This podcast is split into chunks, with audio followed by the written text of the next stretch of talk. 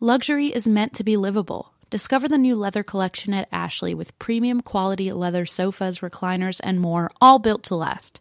No matter how many spills, scuffs, or pet related mishaps come its way, the leather collection at Ashley is made with the durability you need for the whole family. Shop the new leather collection at Ashley and find chairs starting at $499.99 and sofas for $599.99. Ashley, for the love of home.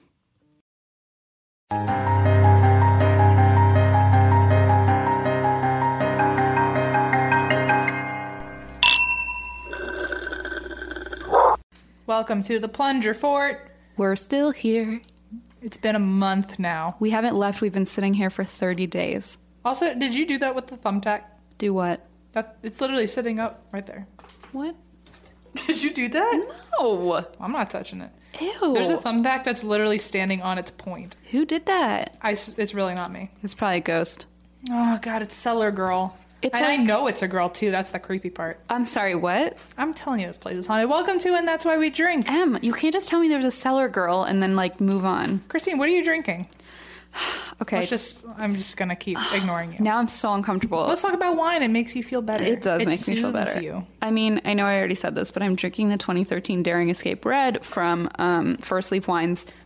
It, it is the best I wine know I've you had. can't stop talking about it. The best wine I've had in a very long time. So please, There, she okay. Just to be fair, Christine is sitting right next to her boxed wine and hasn't touched it all night. She just keeps touching the empty bottle. There's f- full wine right next to her, and she's touching the empty bottle more than the full one. I'm a psycho.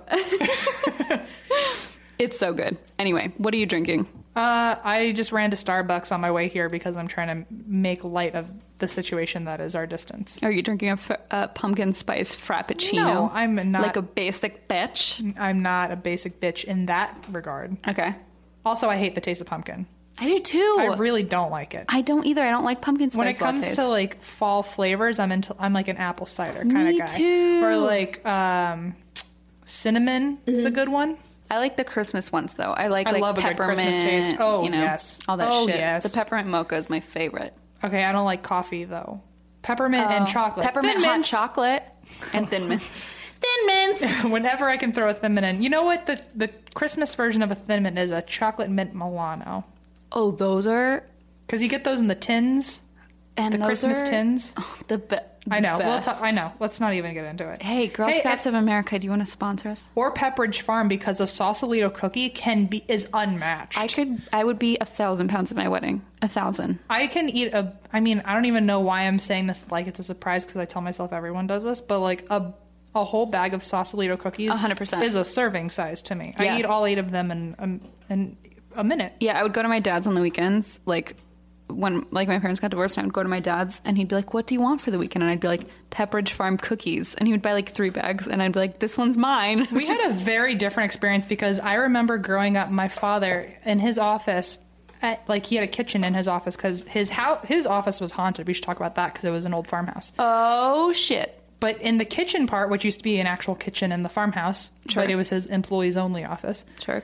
Um, my dad used to get Sausalito Pepperidge Farm cookies. I probably don't actually like these cookies, but psychologically, I crave them because I couldn't have them when I was little. Because he would put them on the highest shelf and he wouldn't touch them. He wouldn't let anyone eat them. Those and the Edmonds donuts. Oh, my dad bought those too, Those are my two favorite snacks now, and I really think it's just because I and they're not wasn't- even that good. I wasn't allowed. I tr- like if I even thought about reaching my hand up and pretending to grab one, he would snap. He'd be like, "Those are mine," and I'd be like, "Ugh." "And he's a child of four, so like he knows how to share." And I'm the only child, and people now blame me for not wanting to share food on the fact that I'm an only child. And I'm like, no, my dad just wouldn't share cookies with me. it's not that hard. It was traumatizing, but there are a lot of p- uh, kids who grew up with multiple siblings who learned to like hoard their food because they didn't want their siblings taking it. Because that's Oh, my okay. mom was one of eight, and she said like if you didn't eat it immediately, everyone else would eat it. You know? That's more like my mom's side, the culturally Jewish family, where it's like if you don't eat fast, you don't eat. So I guess Mm. exactly. I know. I exactly. Okay. I mean, the thing I know was- what he was doing then. The thing was, I gained a ton of weight when I was little because when my parents got divorced, it was that like stereotypical thing of my dad was like the divorced dad who was like, "We can eat shit and watch movies and go Yeah, yeah, yeah. mini golfing and then send you back to your mom's to do homework," you know. Yeah, yeah. So we would go, and my dad, I distinctly remember, had a peanut M&M like dispenser next to my bed that he installed Oh God. because I love peanut M&Ms and I would just like get to eat peanut M&Ms all night in my bed after I brushed my teeth and I'm looking back like no wonder I was a fat kid. Divorce sounds fun. It's it's a blast. You do get two Christmases so it's like Oh, t- trust me, I've ha- I've seen a lot of divorces. it's like fine. Hi, mom. Um, Hey anyway, ma, hey ma. and that's why she drinks. So That's why we all drink. I do want to say one thing. It's Brenda's birthday. Oh, happy birthday, Brenda! Brenda is our loyal listener and a good friend to the podcast, so we just want to give her a little shout out. Um, we don't usually do birthday shout outs because There's just there's so many of you requesting it, which is not a bad thing. it's a great thing. We're not mad at you. There's just so many that if we if you do listen to the listeners episodes and you listen to us um, thank all of our Patreon donators ahead of time, Yeah. it would every episode would sound like that with how many birthday requests we get. So Also, happy birthday to everyone else who's having a birthday this October. My little sister's birthday is Octo- was October 9th, uh, so happy bir- belated to her. I will say anyone having a birthday right now specifically, congratulations because that means you're a Libra and I fucking love Libras. I do too. I was about to say all the best people in my life are Libras. Libras and Leos are my homies. Oh, Libras and Aquarius are my homies. And Aries, Aries. Aries. Okay. Well, it's we're Gemini's. I was gonna be like, wow, we have the same interests, but we're both Gemini's. It's definitely that. Gemini's love the A's and the L's, and we hate the S's. Yes. Yes, we do. So we love Aqu- Aries, Aquarius, Leo, Libra, and we do Mm-hmm. not get along with Scorpio or Sagittarius. Deirdre's a Sagittarius. oh, interesting, because Deirdre is actually the person who suggested this week's story. Aw, What a gem. Also, again, because I always fucking do this. Also, this week's episode is dedicated to another one of our $25 patrons. You want to know her name? please tell me. It's Priscilla Hernandez. Love it. What a good name. What a what a babe. What a babe. Priscilla, thank you for your for being a loyal listener and supporter. Um, this episode is dedicated to you. We love you. We love you. Any other wise words before we get started? No, I don't have any. Read me a bedtime story. To my Libras out there. To all the L's, A's, and And no S's. No S's. Except Deirdre. and Geo. Oh, and Geo. Also, fun fact about Libras my grandma. Fun fact everyone's been divorced in my family. Um, but Mine too. Oh my god. But so everyone in my family says that when they find the right one, it they're always a Libra. So my grandma was married and then remarried and found a Libra, and they're just like the happiest people on earth. Oh. My mom has married and then got divorced and then married and then got divorced and then married and then got divorced. Yes, and then she found a Libra, and now they're engaged. So good luck, Tom. And Both of my step parents are Aries. okay, well, Allison's a Libra, so Every I swear to God, it's the no, Oh, Libras. No pressure, Allison. Just it's the Libras. don't leave. Don't leave me. Oh my god, the pr- there's so my God. Oh there's so much pressure. There's so many people listening to this right now. Everyone tell Allison to not leave me. oh no, because now they're gonna do it. She's gonna leave now. Oh. That's what I did you there. just fucked up your relationship. Also, she just texted me and said, by the way, make sure to be funny in this episode. So Oh my god. This is like that time when I went on an improv show and invited Lisa Lampanelli and she texted me as I was walking up to the stage being like, "Don't fuck this up." And I was Yeah. like, "Wait. fuck you." like, "Don't fuck this up. You better be funny." like, I'm such an asshole. we have really good friends. Yeah, clearly.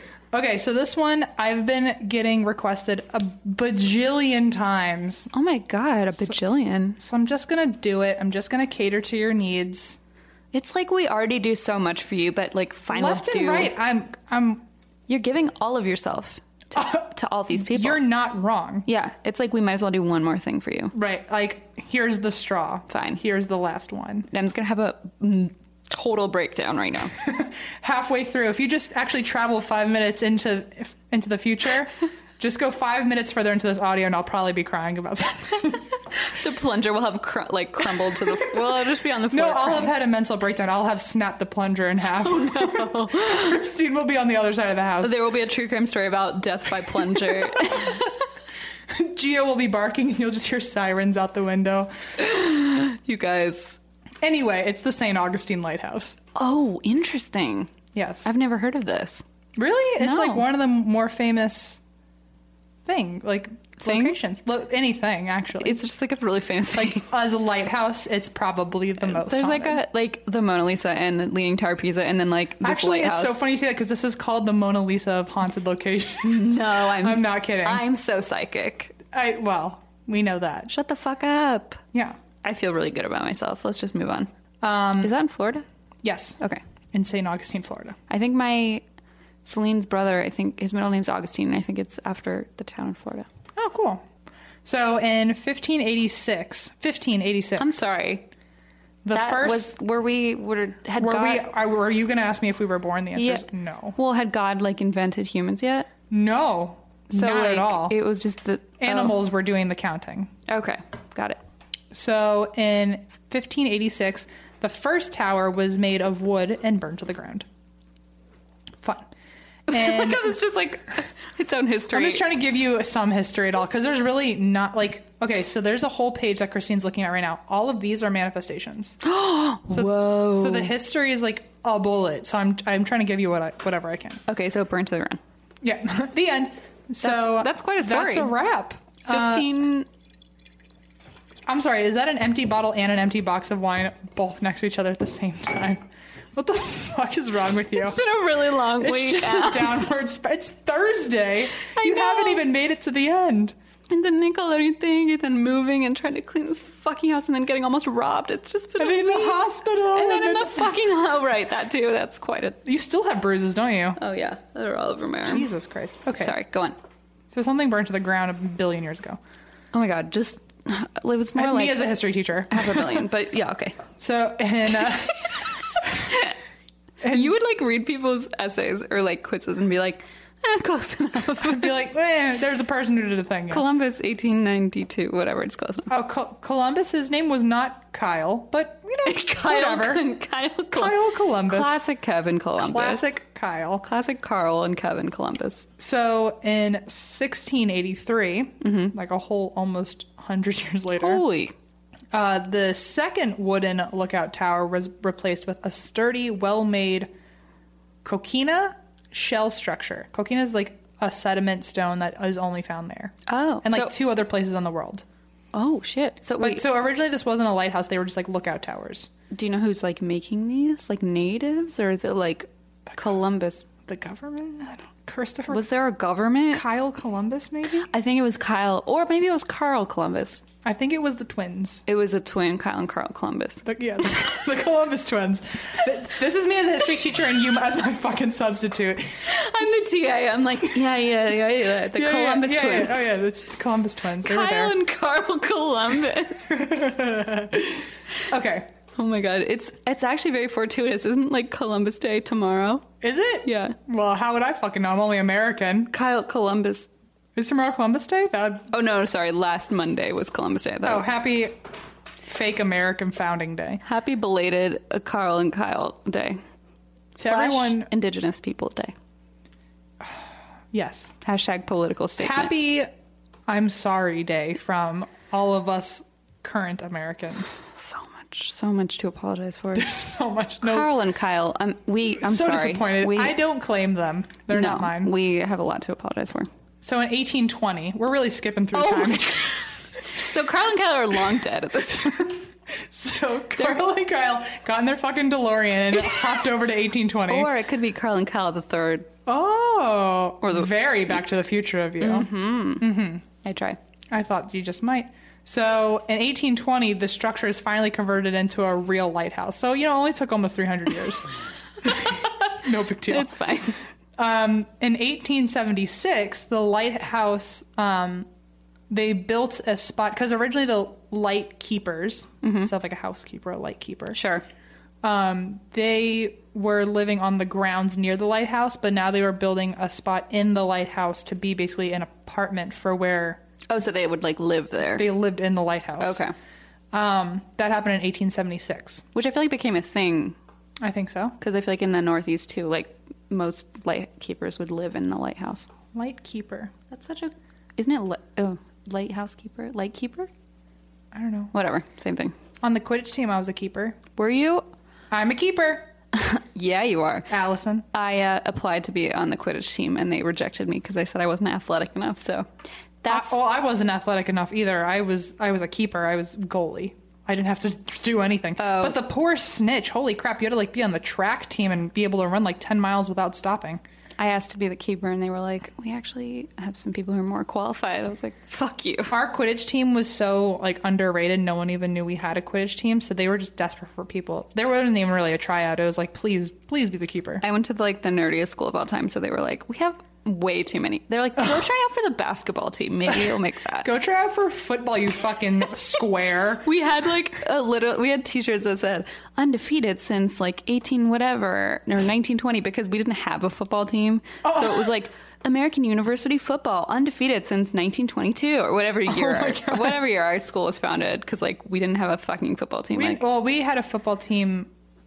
We're, I mean, we're D three, so like to people with actual football teams, we don't have a. Football oh, we were team. D three basketball, and we were very proud of it.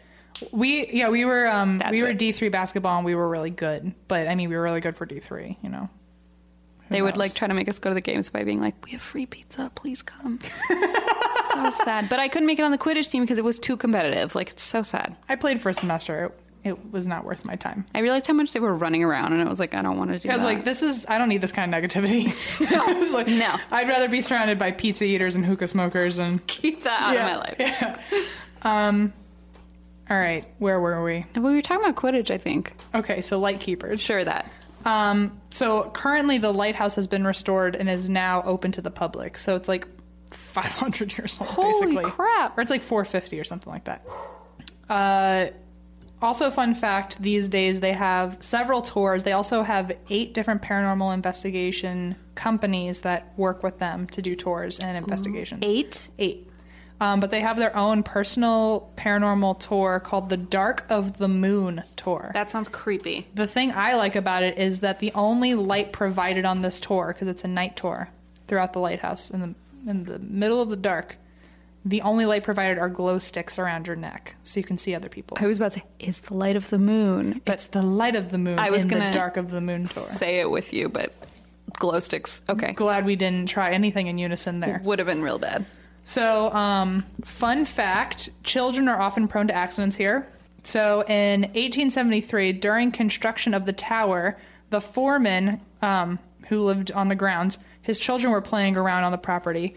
And they were playing on a supply cart that I guess back then they had like tram carts that go from the lighthouse to the dock of the ocean. Yeah. So the kids were riding the tram, and uh, the cart broke loose No. off the cables, and they weren't able to jump out in time. and the cart slid rapidly into the water, plummeting. So both of them ended up getting stuck in the water, and it had turned upside down, so like you couldn't they couldn't lift it. uh, What the fuck? So two of his four kids survived. The other two drowned, and their friend also drowned. Wait, that's really fucking sad. Yeah. Holy shit. So the two youngest survived, and the two oldest drowned with their friend. Oh, that is heartbreaking. Um, wait, the oldest drowned or the oldest survived? The oldest drowned, and the two younger ones survived. That's tragic. Uh, so that's that for the history. Well, that was fun. So here are just all the ways that it's been haunted. Okay, I'm ready. The staff locks the door before they. Um, the staff will lock the doors before they leave, but when they come back, the doors will be wide open when the staff is coming in to, to work. Oh no. The lighthouse staff will also report the chairs have been moved, overturned, or are now upside down. Um, various items in the gift shop will go missing or move on their own, only to reappear in their own spot later after Wow. you're looking for it. We know about that. We know all about that. Mr. Chatfield. Chatfield, I was like, Mr. Charleston, Close enough. That's the same thing. me in history. Eh, good enough. It's like Carl, Kyle, It's whatever. like Kyle Columbus. Kyle Chatfield. It's fine. Um, music boxes have been known to wind up and play by themselves. Okay, that's my. Oh, remember Celine, who submitted Yeah. the stories? She had a music box that would play by itself No, she didn't.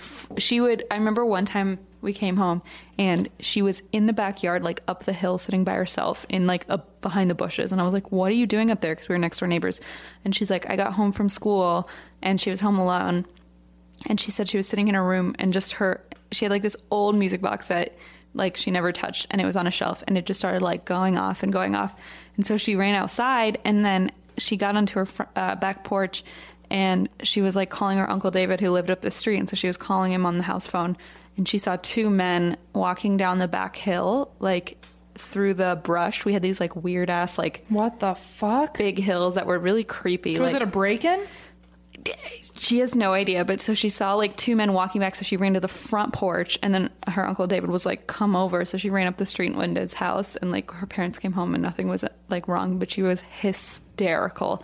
Like there were, she said there were two men just like it was all like ivy, like overgrown, and she said they were just walking down the hill. It was really steep in our backyard, and What the fuck? She was terrified, and after that, it was like hasn't had to sleep over. Anyway, sorry, Uh, pff, oh my god. it's just one of my, my Okay, well, everyone send prayers to Celine. like whatever. Everyone, like, just in your mind's eye, go back to that time and give her good wishes, and maybe we're what saved her. Let's Maybe. make it about us. We were those scary men walking through the ivy to protect her. oh, there it is. Okay. More like our good wishes now are the ones that told her to get out of the house. Oh, yes, that's more like it. So, um, uh, one tour guide said that the creepiest thing was hearing the music boxes wind up on their own Oh, that is and creepy. then hearing them play. so someone's like manually winding Yeah. them. Oof. Some say the light keeper's quarters um, is always 10 degrees colder, and they always feel really like frigid when they go in there. And a tall man will appear before them and then disappear into mist. Shadow figures will walk around the tower. Misty hands and live human hands will come through the tower door as if pushing the door open or pulling it closed. So it'll show up as either an apparition or like a full bodied figure. Like they'll see like what looks like normal human hands, but they know they're the only people there. Oh, no.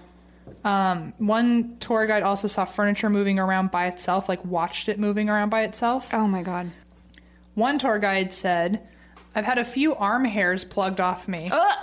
I know. Like, ow. Like, at least take the eyebrow hairs to like make it look better on you. You Yeah, know what I like mean? at least to like help us. Like personal hygiene. What's the word I'm thinking of? Like frame our face, or Uh, I don't know what the word is. pluck your eyebrow hairs. Sure, whatever. Just be kinder. Don't pluck my arm hairs. that's that easy. It's not hard. Or like get the stray hair that's on someone's chin that they're missing, or like you Oh. know how some people get like like one like I have a weird arm hair that like grows, Grows like back. No, it like grows like ten times the length of any other arm hair. and it like you'll pluck it and it'll come back, Yeah. right? Yeah. The Come- follicle has superpowers. yes, Yeah. exactly. Like, why doesn't the ghost say like, "Oh, you missed a spot"? Yeah, exactly. Instead, it's like, Like what if you're you're like shaving your legs? Like, can't you help us there? Oh yeah, just like get that strip that I always miss. That's what I'm saying. Mm-hmm. You could do it a lot of different ways to get my attention. It could be helpful. Nope. Um, okay, the tour guide said, I've had a few arm hairs plucked off me in the basement of the keeper's house. Rather recently, I had my ankle grabbed. That was pretty amusing since I was in the middle of my tour, so it looked like I randomly tripped over air. Wouldn't that be nice for all the times I've tripped in my fucking life to just be like, oh, it was a ghost, not me being clumsy? Oh my god, that's probably what he did. He probably did trip and he was like, "No, it was totally somebody He's like, grabbed I did me." that on purpose. That was just a ghost. Oh my If I God. could use that for every time, I would have used that excuse a thousand times. Yeah, you should use that excuse. You were like, oh, as a paranormal uh, investigator, sometimes ghosts just grab me and I fall on my face. Oh yeah, that's that's the reason. I actually am very graceful. You just wouldn't know it because the ghost tried to keep me down. I'm so graceful.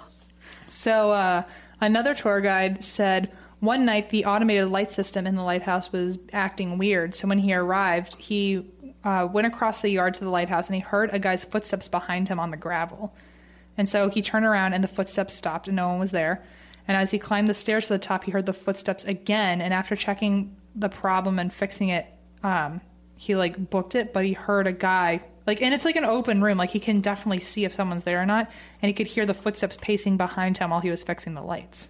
Oh no. So the guy like just totally followed him up there. Uh, no, no. there have been disembodied conversations that people can't understand, but have definitely heard. Um, people can smell the cigars that the light keepers used to smoke on the premises before the property banned smoking. Mm-hmm. On the show Ghost Hunters, Zach Baggins. Zach Baggins still hasn't uh, blocked unblocked you, has he? He, I'm waiting for the day. He uh, They during their investigation, they found unusual sounds, voices, and strange shadows moving up and down the lighthouse. But apparently, those are all common things that people catch anyway. So to the people working there, they were like, "Well, yeah." Yeah, like you didn't need a TV show to tell us I was that. like, "Oh, thank you, Zach Baggins, for your ego." Uh, Thanks, Mr. Baggins, So, um, and your acid wash jeans. I'm just bitter. I'm sorry. I'm just bitter. It's fine. it's not you, it's me. It's not. It's not Zach. It's, not me. I'm not saying it's me. I'm just also saying it's not you. So it's someone, but also not me. But like, don't get the wrong idea. I don't hate you, but I also don't like you. It's like, do you get it? Yeah. I, got, I got it. Okay, good. I don't think anyone else has though. No, nobody gets it, but no. So one guard walked down the hallway in the middle of the night after hearing giggling of children and found dirty footprints of a child up and down the stairs. And then when he went up there, there was no one there. Can you imagine just being like, oh, is there a child in here? But yeah, can you imagine like knowing that there's children ghosts, and so you just don't know when they're ever gonna be around? It's like creepy enough to have like actual children running around giggling. Uh, Yeah, ch- uh, human live human children are creepy enough. Don't make them dead and invisible and have dirty feet. And Because there's- that's also rude. Like That if you're the light keeper or the guard and you have to keep that place clean, and now you're seeing muddy shoes, and there's no one to even like discipline. yeah. Uh, workers will also find oh locked doors standing wide open the next day. They'll hear children's laughter on the stairwell, and tour guides will reportedly um, experience multiple incidences of being touched or grabbed by ghosts, just like that one guy um, who got grabbed and tripped. Oh right, right, right. In 2009, a cell tower technician took a photo of his coworker with the, in, with the lighthouse in the background. And when the picture developed, you can see a young girl in a long dress with long hair standing alone at the top observation deck. Oh no, that's like out of a movie. There's a guy known as the Man in Blue who apparently will follow you all the way up the stairs and all the way down the stairs, which, by the way, is 219 stairs. Who the fuck is walking up and down those stairs? But this is my kind of party because apparently they have breaks at every 50 step interval. Oh, like okay. they have like places for you. I don't know if it's places for you to chill because it's a fucking lighthouse, or it's at least a wide platform for you is to there stand. like a snacks a snack See, stand? if I were in charge of this lighthouse, every two steps there'd be a break, and it'd be a nice Yeah. sauna, spa lounge. They'd also have like like a little like wine bar. Your reward as you climb is that each break lounge gets better. Oh sure, there's like a cocktail hour. At then the there's- very top, there's like a midnight bar. You Oh, know for what I'm sure, saying? with, like, but you this- really gotta, you really gotta want it. you gotta like work those calves to get there. I'm just saying, I'd be a really good fitness instructor. Yeah, you would. There's a gif of someone sitting like a their car is open, like the trunk is open, and he's sitting on the on the back of the trunk, Right. and he's just like, and someone else is driving his car, but he's sitting on the back of the open trunk, and he's just holding out money, and people behind him are running, and it's like that's supposedly my motivation for running is someone just has to throw money at me. Be like, come get it. Yeah. One time my mom told me this is really horrible and I'm sure she's changed her ways, but when I was like 12, she told me that remember how I just told you that I was eating peanut M&Ms at my dad's house Mm-hmm. all the time and so she got really frustrated because I gained a lot of weight. She said if I kept gaining weight that she would start Deducting money from you? No. What? she would start driving around the neighborhood and making me like chase the car to Well, lose was, weight. some, was Alex on the trunk handing you money? Because I chase it. No, I didn't get money out of it. She was just like, I would force you to chase the car around the neighborhood until you lost all the weight again. I was like, that seems really cruel for an, a 10 year old, but okay. And when I'm starting to gain too much weight, my mom won't say that I'm gaining weight. She'll just recommend gyms. She's, she's like, "Well, I know there's like a really good gym. Have you been doing anything lately?" And I she just and heard she about knows this. it's a no. I heard about this great lighthouse gym where you climb 200 We climbed- stairs. oh, man. That's I wish fun. I would go to that gym. I'm saying it'd be a good time. Yeah, I would be. Um, what else is happening besides me almost dropping the mic? Uh, probably just like crazy shit. So there's a guy known as the Man in Blue, and apparently this is what I was saying. He will follow you all the way up the stairs and all the way down the stairs. So you can just hear him behind you. So, like, when you get to to the top, does he just like Just, leave you alone? just hangs out, I guess. He's like, I'll wait for you to walk back down. Yeah, you you let me know when you're ready. I'll, I'll pop on down. Um, supposedly, this man's name is Joseph Andro. Okay. and he was one of the first keepers, or not really the first, considering how old this place was. But he was um, a keeper there in the 1850s, and he died when he was painting the tower and fell off. Oh my god. And uh, then there was another guy who hanged himself from the tower years later, who was a keeper. The fuck? Another keeper died there of tuberculosis in 1889. Um, a couple years before that, another keeper's wife died on the property. A lot of a lot of people. So one of the uh, like suspicions is that if you are working on the property, either you or someone you care about will die either on the property or near the property. That's really fucking. Tr- I mean, that guy literally lost two of his children. yeah.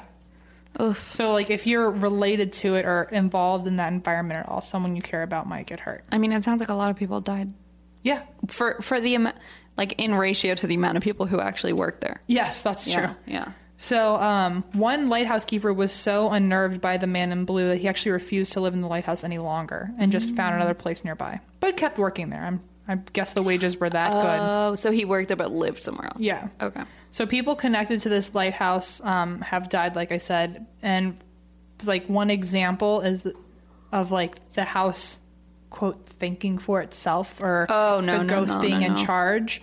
Is that for no reason at all, a scaffold collapsed and beams fell down, and a spike either flew or was thrown at a worker, sending him to the hospital. So, like, even if you're on the property and not doing anything shady, the building will literally just collapse on you. The building's like, get away from It's like me. it's like why don't you understand that I need space? Leave me alone. Basically all over the property is an unfriendly atmosphere and so many mishaps will will go on that the workers will ultimately just quit cuz they're like I'm tired of either having to clean up something that I just cleaned up and is now dirty Ugh. or taking credit for things um, that people are mad about, like all these loud noises or people touching them or people walking too close to them, and I'm all the way over there, but Yeah. you know, I'm still the one getting in trouble. In the basement, the same man in blue, who's apparently a tall military man in uniform, has been seen standing in the doorway and walking around the room as if he's on duty. There's also pictures of him online. People will get good pictures on the property Of of like him. his ghost. yeah. Oh shit. There is a spirit of a little kid who will giggle and play tricks on visitors, which I don't fucking play. I don't even like normal tricks with alive people. So don't be dead and do Listen, that. Em doesn't even play charades. Like, I- exactly. Don't, don't fucking. don't giggle and No. think I'm gonna I'm gonna giggle too. I'm not. Em's not gonna have a good time. Uh, footsteps go up the stairs when nobody's there. One guest, um, one guest who was sleeping over, he woke up at 3 a.m. to see a young girl around 13 or 15, which is the same age as one of the older girls who drowned. and she was standing beside his bed in a long, old-fashioned dress, staring at him, and she was soaking wet. Oh my god. That's like Samara shit from the rain. Yeah. Oh, that just gave me chills. people will see a shadow figure and then get so cold that they feel like they're in a freezer. And in 1970, the lighthouse just caught on fire for no reason. Oh, okay. It's just Um, like throwing spikes and setting itself on fire. also, there's a lot of videos online of people's investigations. I wanted to like get a comprehensive list of all the EVPs and everything, but there's so many videos I just wasn't going to be able to collect all of them in time. Yeah. But if you type in um, St. Augustine Lighthouse ghost pictures or EVPs, Ooh. you know, they're all good. But there are two pictures I did want to show. okay. You. We'll, we'll tweet them We can. slash Instagram. This is them. one of the the man in uniform. Ew. Although he looks orange and not blue in that one. Yeah, I think I that's guess more that's the the flash. but you photo. can definitely see him in a hat and like his military jacket and all He's that. like walking. Um, then this is a picture of an orb that they found, but it literally looks like a whole body. That's an orb? Yeah, but it's an orb that has stretched out into a whole human form. Oh, looks like a fucking woman to me. Yeah, that's what I thought. It has hair. That's what I'm saying. I've never seen an orb with hair. And then this is my favorite one. This is security footage, Oh no. and they found a girl in a dress standing outside the doorway. Holy shit. Oh no. So. This is from myspace.com, by the way. Yeah, I know. Chris Millsap sent it over to me. That's from the last episode, if you guys don't know the reference. Yep. Oh my god, that is. Just standing there. It looks like a lesbian porn. I'm saying it looks like the beginning of something in a castle.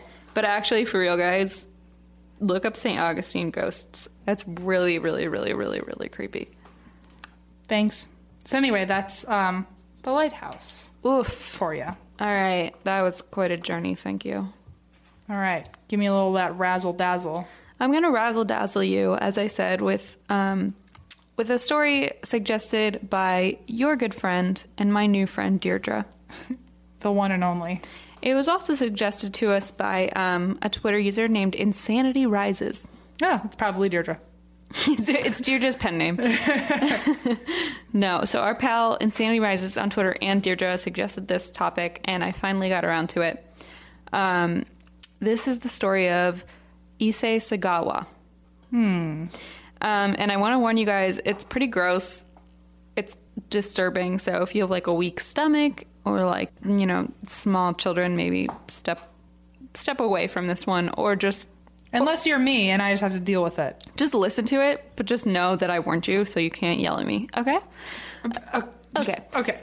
So, um, a lot of this I just want to preface I got from an interview that Vice did with Sagawa himself. So it's very like firsthand information. Um, and you don't know the story, right? Okay. It is a doozy. Tell Okay. you that much. Okay. Issei Sagawa, also known as Pang, which is weird because I just never saw him references that anywhere else, but Apparently, he, maybe that's what he calls himself. Wikipedia is like he's also known as this. So yeah. So he's known as Pang on Wikipedia. just only on wikipedia.org. Yep. Okay. So Issei Sagawa was born in Kobe, Japan on April 26, 1949. Um, he was born into a wealthy family, but he was born prematurely, and he was reportedly born so small that he fit into his father's hand. Aw.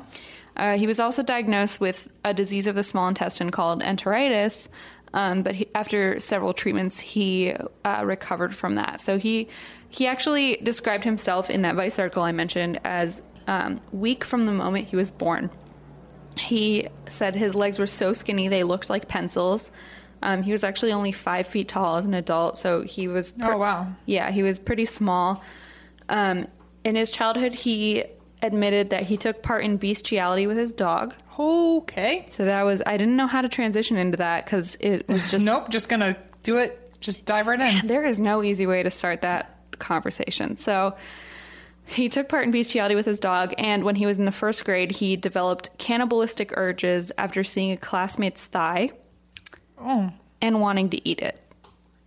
All right. It's first grade. Maybe that was a. You know how we all think like babies, like little chubby thighs, are just the cutest things in the world.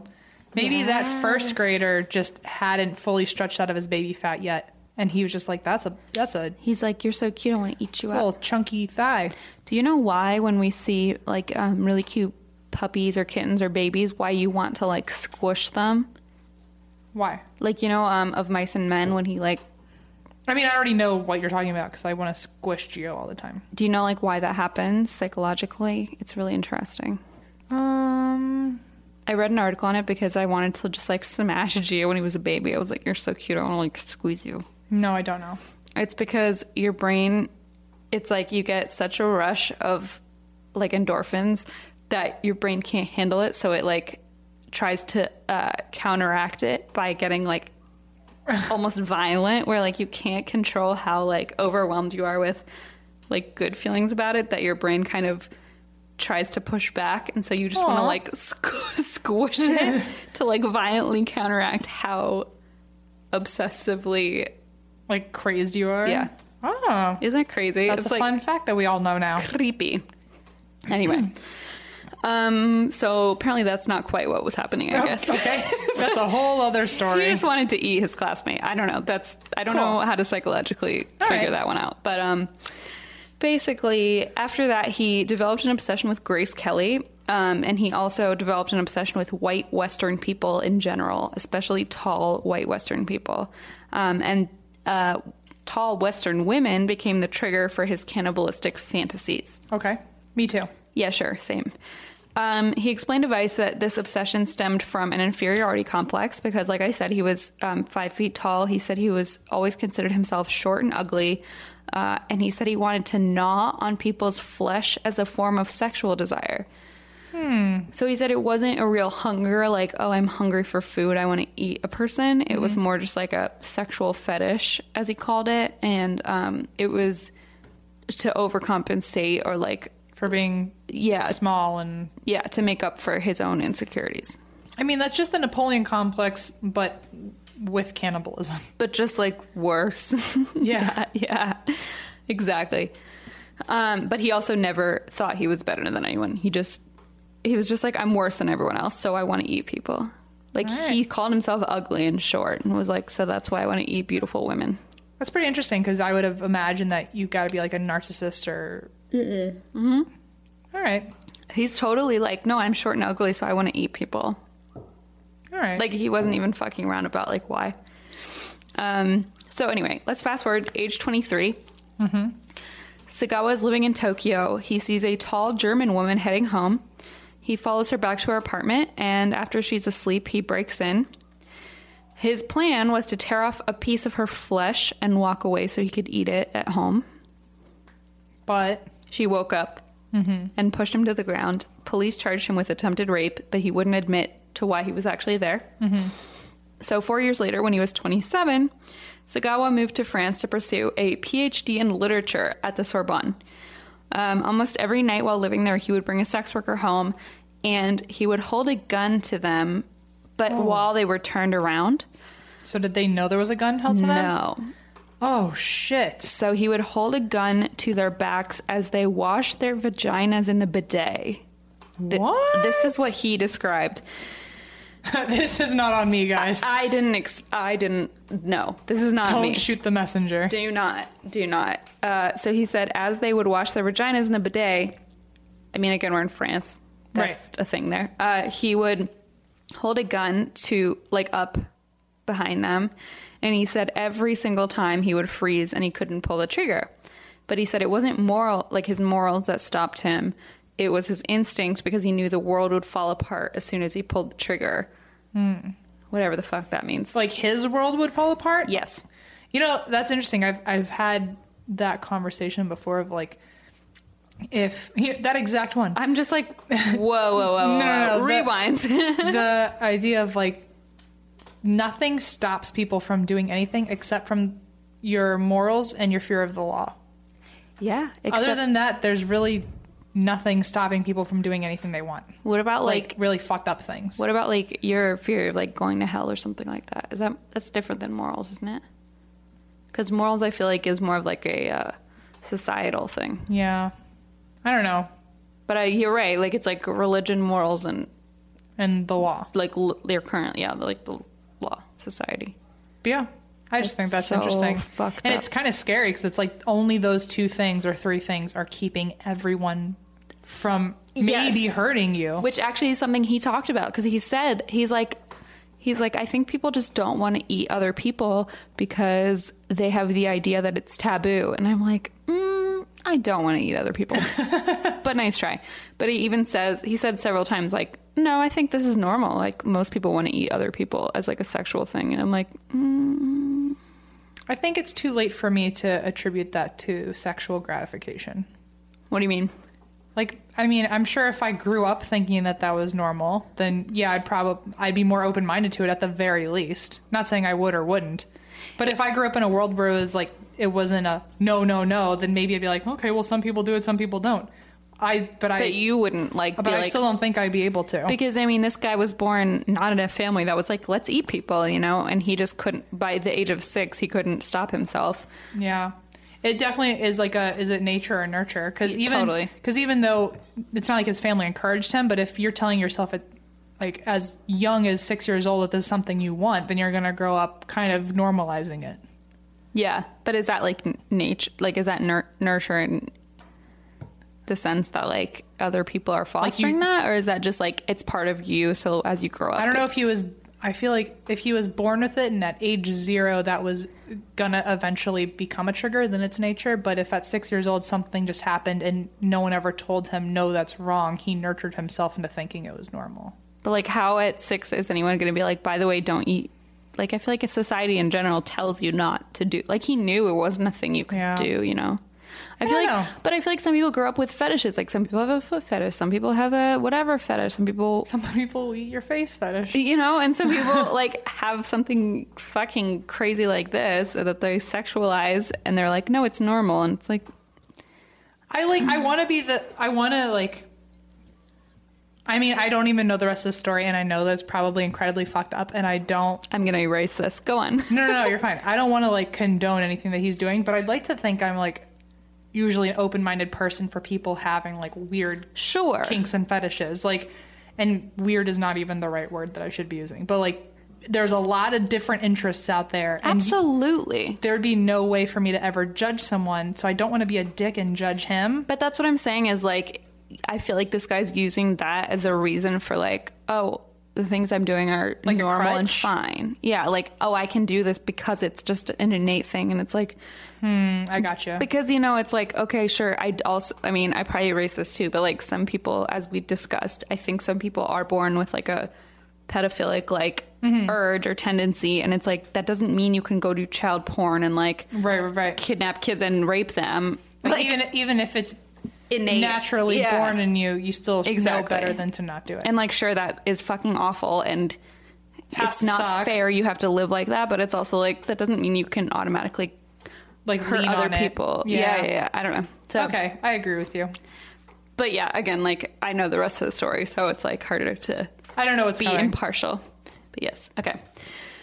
okay, so anyway, he would try and shoot sex workers, but he like couldn't do it. But he said it wasn't his morals; it was just like the inherent knowledge that the second he did it, like his, world would collapse yeah, exactly. Um, so apparently, uh, at this point, he had this moment of realization that he decided he needed to carry out his ritual of killing a girl no matter what, oh no which he explained himself. This is his words. Um, so a little while into his studies, when he was 32 years old, uh, Sagawa met a Dutch woman named Renee Hartevelt, who was uh, one of his classmates at the Sorbonne. Um, he found all the French women he had met up to then um, very beautiful, but stuck up and out of his league, in his words. Um, but he said Renee was different. She was friendly. She was warm. She wanted to be friends with him. And so they developed a bond. Um, one night, Sagawa invited Hartefelt over for a hot pot party. It was just the two of them. She came over and she was washing her hands. And he said, when he saw her washing her hands, he was reminded of the sex workers washing themselves in the bidet and knew she was the next candidate for his ritual. Um, so every time she came over, so nothing happened that night, but every time she came over from then on out, he would find himself pointing a gun at her like he did with the sex workers, and he couldn't shoot. Can you imagine how many times she came over to hang out at his place and he's just like holding a gun to her back? and she did she didn't know right No idea. Like, it's happened many times where he just couldn't pull the trigger. that's like finding out now that that's what i've been doing to you this whole time I was about to say it's like one of us fucking like f- almost killing each other every time we came over. that's so horrifying It's horrifying. Um, so one day, an employee from his father's company in Japan came to Paris. So the employee took um, Sagawa out to dinner for Japanese food, and Sagawa had a fever and spent the whole dinner thinking about how Hartevelt was coming over the next day, and he was worrying that if he got food poisoning from the raw fish they were eating, that he wouldn't be able to realize his fantasy. So he spent all day just like obsessing and worrying over that point. okay And that's why the next day he decided to finally pull the trigger. oh, okay But the gun misfired and nothing happened. no And he said he went hysterical. So he like held the gun, but it wasn't a thing where like she knew it misfired. He just pulled the trigger and nothing happened. so she didn't even recognize that a gun was still pointed at her She had no idea and she came that's a guardian angel stepping the fuck in but she came back. oh my Well, yes. So two days later, she came over again. So basically, he pulled the gun, no, right? Like guardian angel, like nothing happened. And then two days later, he invited her over again yeah because he said at that point he was hysterical and knew he had to do it. So he crept up from behind, holding his breath. He described this in a Vice article. He said he held his breath, crept up from behind, went right up to her, pulled the trigger directly into her neck, and she died instantly. Apparently, he fainted from the shock of it because he had never actually killed anybody before. Then he woke up and continued with his plan. Um, he said, quote, For a split second, I thought about calling an ambulance, but then I thought, hang on, don't be stupid. You've been dreaming about this for 32 years, and now it's actually happening. uh, Sagawa raped her corpse, oh my god and then next, as you can guess, he tried to eat her. Uh, he couldn't manage to bite into her skin because, as he said, human skin is much thicker than he expected. So he left the apartment and bought a butcher knife. He spent the next two days eating various parts of her body and would store the rest in the fridge. Um, this is a passage from the interview that I just couldn't even write in my own words. I just want to read it to you because it's just like so beyond not okay. He said, This must sound rich coming from me, but the moment the girl became a corpse, I realized that I had lost an important friend and even regretted killing her for a moment. What I truly wished was to eat her living flesh. Nobody believes me, but my ultimate intention was to eat her, not necessarily to kill her. To this day, I still think, if only she had let me taste her just a little bit. If we had spent another evening having dinner and chatting about our families, I never would have been able to kill her. In other words, I can't project my fantasies onto somebody who is already personified in my mind. That's why my first candidates were all prostitutes. I had a lot of other female friends as well, but I would never have dreamed of eating them since I considered them human beings with their own individual personalities. People tell me that I killed her because I loved her, but why would I kill and eat someone whom I truly loved? That's a lot of information. That was long, I know.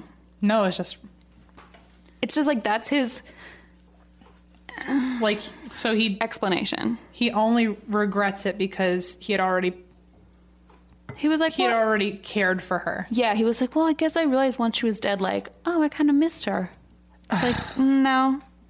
You spent every time she came over attempting to kill her. Yep. Whatever. That's that's gnarly. It's fucked up. It's gnarly. A few days later, uh, he, Sagawa was spotted carrying two suitcases into a park outside of Paris. The suitcases contained what was left of Renee Hartsfeld. Police apprehended Sagawa and he was arrested. Upon his arrest, he claimed that he had eaten her in an attempt to absorb her energy. Oh my god. So, police arrest him, open and shut case, right? Mm-hmm. Well, just by eyewitness accounts, evidence at his apartment of like her being dead and being eaten there, and his confession that yes, I ate her. Hi, I'm right here admitting it. Hello, police were unable to convict him. Why? How? For what? For why? His wealthy father provided him a lawyer, and a judge found that he was legally insane and was therefore unable to stand trial for her murder. Um, soon after that, a Japanese author visited Sagawa in Paris and published an account of the murder in Sagawa's eyes. So it was like an account from his perspective, and that's called In the Fog. Okay. So Sagawa became somewhat of a celebrity, and because of that, French authorities decided to have him deported back to Japan, where he was committed to a hospital for psychiatric reasons. But there, the psychologist declared him sane and determined that his sole motivation for the murder was sexual perversion. Uh huh. And because the charges in France had been dropped, Sagawa couldn't be legally detained, so he checked himself out of the hospital on August twelfth, 1986, and has remained free ever since. So he's free. Totally. And it'd never been imprisoned.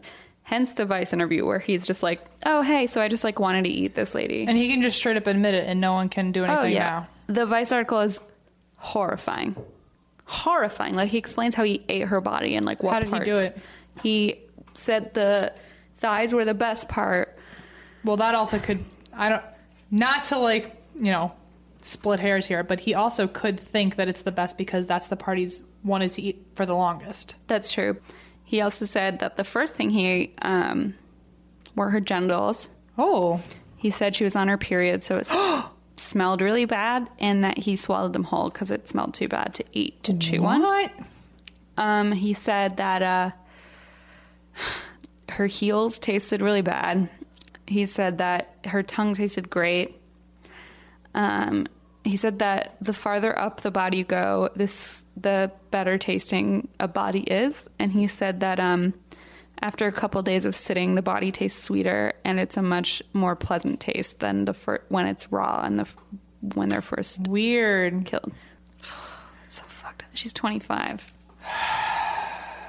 And he's just able to waltz around and admit Oh, it he and doesn't like care at all. Totally. and he can totally get away with it. Oh That's yeah. just so He's fucked up. described how her two in an article in an interview how her the fat in her butt was like corn, so he didn't want to eat it, so he cut all the way down to like the meat to the muscle. It's like Wow. That's a lot to take in. it's really I, that's why yeah. Okay. Anyway, Oh, good. There's more. Okay, so these days, um, Sagawa, as I said, is free. He writes articles and books about the murder and also about famous women. Um, he recently, it was probably like five or six years ago now, he published um, a book called Extremely Intimate Fantasies of Beautiful Girls. Uh, he told Vice that being known as a murderer and living out in the open is the worst punishment one could get. Oh, great. I'm sorry. It's so rude of us to call you a murderer when you don't even have to serve time. Must be so hard to like live your Wow. life however you want. Honestly, I don't know how you do it. And he said he'd rather have been executed or locked up because at least when you're in jail, you get shelter and clothes. You know, that could be a situation that he's already experienced where he says he wants to do something Yeah. because a certain thing, and then he actually would do it and be like, well, this is not something I want. I think he should be thankful that he's not in jail, although the rest of us should be Of course so he should mad. be thankful. Yeah, Maybe- what a fucking asshole. He also said you can't imagine how difficult it is to live under surveillance from society. It's like you Oh, ate a- yeah, you oh. ate your best friend. I, I can't imagine how horrible that must be for you. You literally shot your best friend and then ate her body, 25-year-old woman. Yeah, they're there. We'll try to be better to you now. Finally, the woman who was like trying to be friends with you, asshole. Uh, so Sagawa asked his interviewer at Vice if they could call for young, beautiful women who would willingly like to be eaten by him. Oh, my. He says he still craves human flesh more than anything and is intent on tasting it again before he dies. Uh, he says it would be worth it even if he was executed for it. So that's great. This guy's just on the streets, like, I don't care if they kill me, I just want to eat human flesh. Jesus, he didn't learn from the first time at all. No, he said it was the most amazing experience he's ever had and he wants to do it again. Can you imagine being the interviewer in a room alone listening to this guy Oh, being yeah. like, oh, yeah, I don't care if they kill me. I'll do anything I can to get my hands on human flesh. And he's staring you in the eyes. Oh, for sure. He also said his ideal way to go to die would be to drown in a woman's saliva. Um, he said that he couldn't imagine a better way to pass away. I can. He even had a friend who willingly let him drink her urine regularly. Uh, she would stand above him and pee into his mouth. And he said um, it was just the most delicious and wonderful thing he's ever experienced. And he also said um, that when she had a baby, she would leave him containers of uh, her pee to drink. But he said that once she had a baby, it tasted different because he could taste her motherhood in the urine. Hmm. And so it was no longer delicious because she had turned from a sex object to a Like an old human. matron. No, just like a human. He said she had turned into like, turned from like a sexual object to like an actual person. person who had a baby And a story and a life mother. Mm-hmm. and- Um, and do you know? Do you want to know what his biggest regret is? Oh, yeah. That he didn't have grandchildren for his parents, but he said nothing else he regrets. What a stupid. Fucking asshole! Stupid. It makes me so mad. So yeah, that's um some cannibal fun for you. Cannibal fun. Thanks, Deirdre, and um, insanity rises. Thanks, Insanity Rises. Pretty nuts, so. Deirdre. Or Geo. Shit. Deirdre, shut the fuck up, Geo, sit. Sorry. Sorry, Deirdre. Deirdre. shut up. Baby G. Aw. Speaking of baby G, I'm ready for it. I got it. Ugh. Okay, give me the horoscope. I got the geo horoscope. Gimme, gimme. because that story really kind of fucked me up. I Oh yeah, I imagine that one had to take you for a ride. just like cleansed from that story. It's very, very fucking tragic. Can you imagine being her family too? And like he oh never, my god, he's not even sorry. nothing. He's not sorry. Oh, he also became a celebrity and an author and a Jesus. reporter. Like he Yeah. just talks Ugh. openly about how That would suck the worst. Not even that he got away with it or that he's not sorry, but the fact that he's now getting asked for paid interviews Yes. to openly no remorse at all. For sure. Just talk about your child or your sibling or your friend. he's a celebrity, and he also, yeah, he has no remorse. He's a, basically a celebrity, and he complains that he gets t- that he has to be out in society. Yeah. Oh wow, I'm so sorry for you. pissing me off. Anyway, so to cleanse our palates, I have a little geo horoscope. Baby G, are you ready? A geoscope, is that what we call them? A little baby G scope. A geoscope. Okay. Ready? Listen up. Ready, baby G? Baby, baby, baby. Scorpio horoscope. Still musing over the weekend's romantic escapades? Baby G. Don't rush to back to business mode. Today, the moon and dreamy Neptune embrace in your fifth house of passion, adding a sensual spin to your Sunday agenda. Baby G. An attraction could spark, or you could be feeling especially amorous. With me, baby, baby. Nobody to sidle up to yet? Get glamorous for yourself, Scorpio. Spend extra time on your appearance, adding drama to your eye makeup, or popping by the salon to do something creative with your hair. When you feel fabulous, you radiate magical energy that others will find irresistible. Baby G, you radiate magical energy that others can't resist. Geo, you are so irresistible. You're so good. Your eye makeup and your hair, it's just too much. Oh, he's smiling. Oh, bitty bitty baby. He's so good. Oh, guys. Baby handsome G. Thanks for sticking around. You're like almost 40 episodes in deep, so So, sucks for you guys. we have to start thinking about planning uh Gio's birthday party. Ooh, that's coming up. He's gonna be two years old. Oh my god, he's gonna be two years old. handsome, such a good baby Oh, little baby boy. Oh, my sweet babu, he's gonna be Sweet my sweet babu will be two. Oh my god, we're- that's the theme of the party. Aw. That's definitely the theme of the party. And then next year will be baby G is turning three. oh, oh, I can't Oh. handle myself. oh my. Make it stop. oh my god. He's so cute. Christine, I love him so much. you do? That's weird. I didn't know that. Oh, he's my best friend. Anyway, thanks guys for putting up with me. Yeah, thanks for putting up Especially. with them. Um, you can find us on the internet, so Oh, is that your way of telling Yeah. me I have to do it? Uh-huh. You can find us on our Facebook, Twitter, Instagram, ATWWD Podcast. We also have a Patreon that you can donate. Please donate, ATWWD Podcast. Um, ATW, yeah, I did it right. yeah, yeah, you got it. Uh, then we've got our uh, email, at, and that's why we drink at gmail.com, or you can send in your listener stories. We do it once a month on the first, every time. We have our website, and that's why we drink.com. We have our merch store, and that's why we drink.bigcartel.com. We have, uh, you can find us on Stitcher, iTunes, iHeartRadio, Spotify. All over the net. Thank you, thank you. Don't stop, won't stop. Don't stop, won't stop. Can't stop, won't stop. Explore new possibilities, pleasure zones, and find your vibe at funlove.com. Funlove.com is a leading online retailer of sensual health and wellness products, offering a wide array of premier brands of toys, lingerie, and accessories. I know I've talked about it before, but we received the most lovely gift basket from Funlove. First of all, I didn't know what it was at first, and then when I pulled out a vibrator, I thought, oh boy, this is not your everyday fruit basket.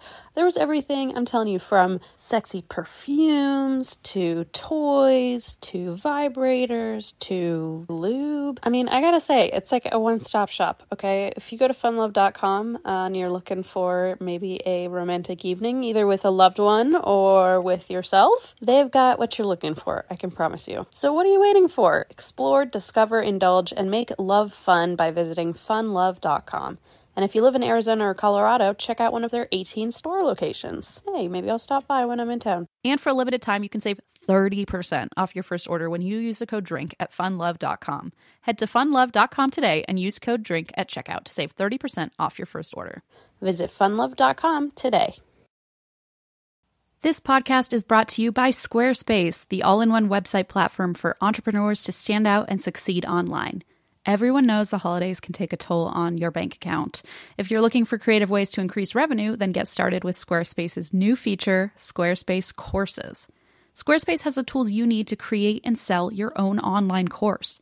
Start with a professional layout that fits your brand, upload video lessons to teach techniques and skills, and tailor your course with the powerful built in Fluid Engine editor.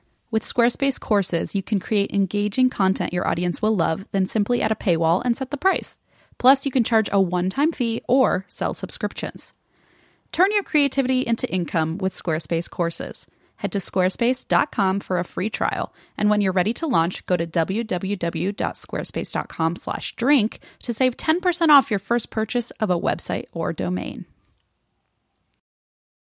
You know, when you've got the holidays, the new year, and then all of a sudden it's sort of back to the grind, especially if you run a small business, it can be really hard to get back into the swing of things. But stamps.com is here to make that a little bit easier for you. Stamps.com streamlines all your mailing and shipping to turbocharge your operational efficiencies. For 25 years now, stamps.com has been indispensable for over 1 million businesses, whether they're mailing out checks, invoices, legal documents, books, podcast branded koozies, maybe that's just us, or anything else. Get access to the USPS and UPS mailing services you need to run your business right from your computer anytime, day or night. No lines, no traffic, no waiting. And with rates you can't find anywhere else, like up to, get this, 89% off USPS and UPS.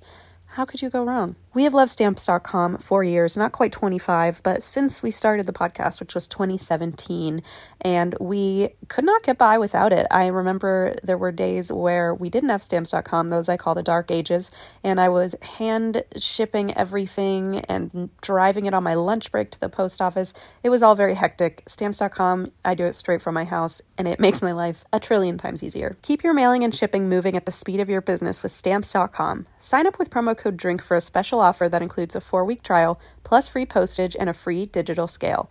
No long term commitments or contracts. Just go to stamps.com, click the microphone at the top of the page, and enter code DRINK.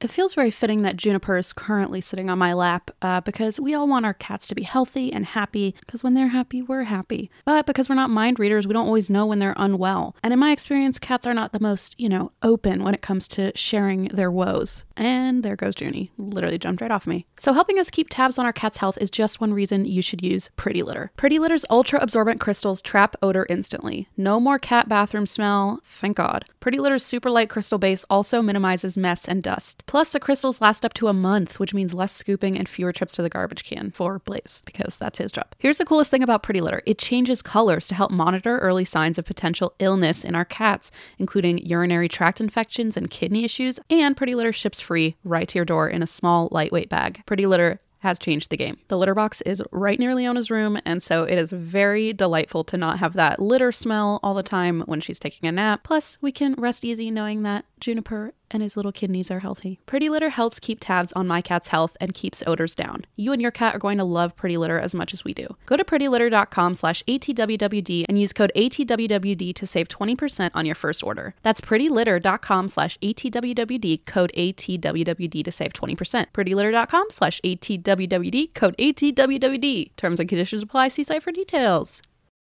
Thanks, guys, so much. Um, we love you all. Uh, send in your stories, etc., etc. All right, and that's why we drink. And that's what I drink.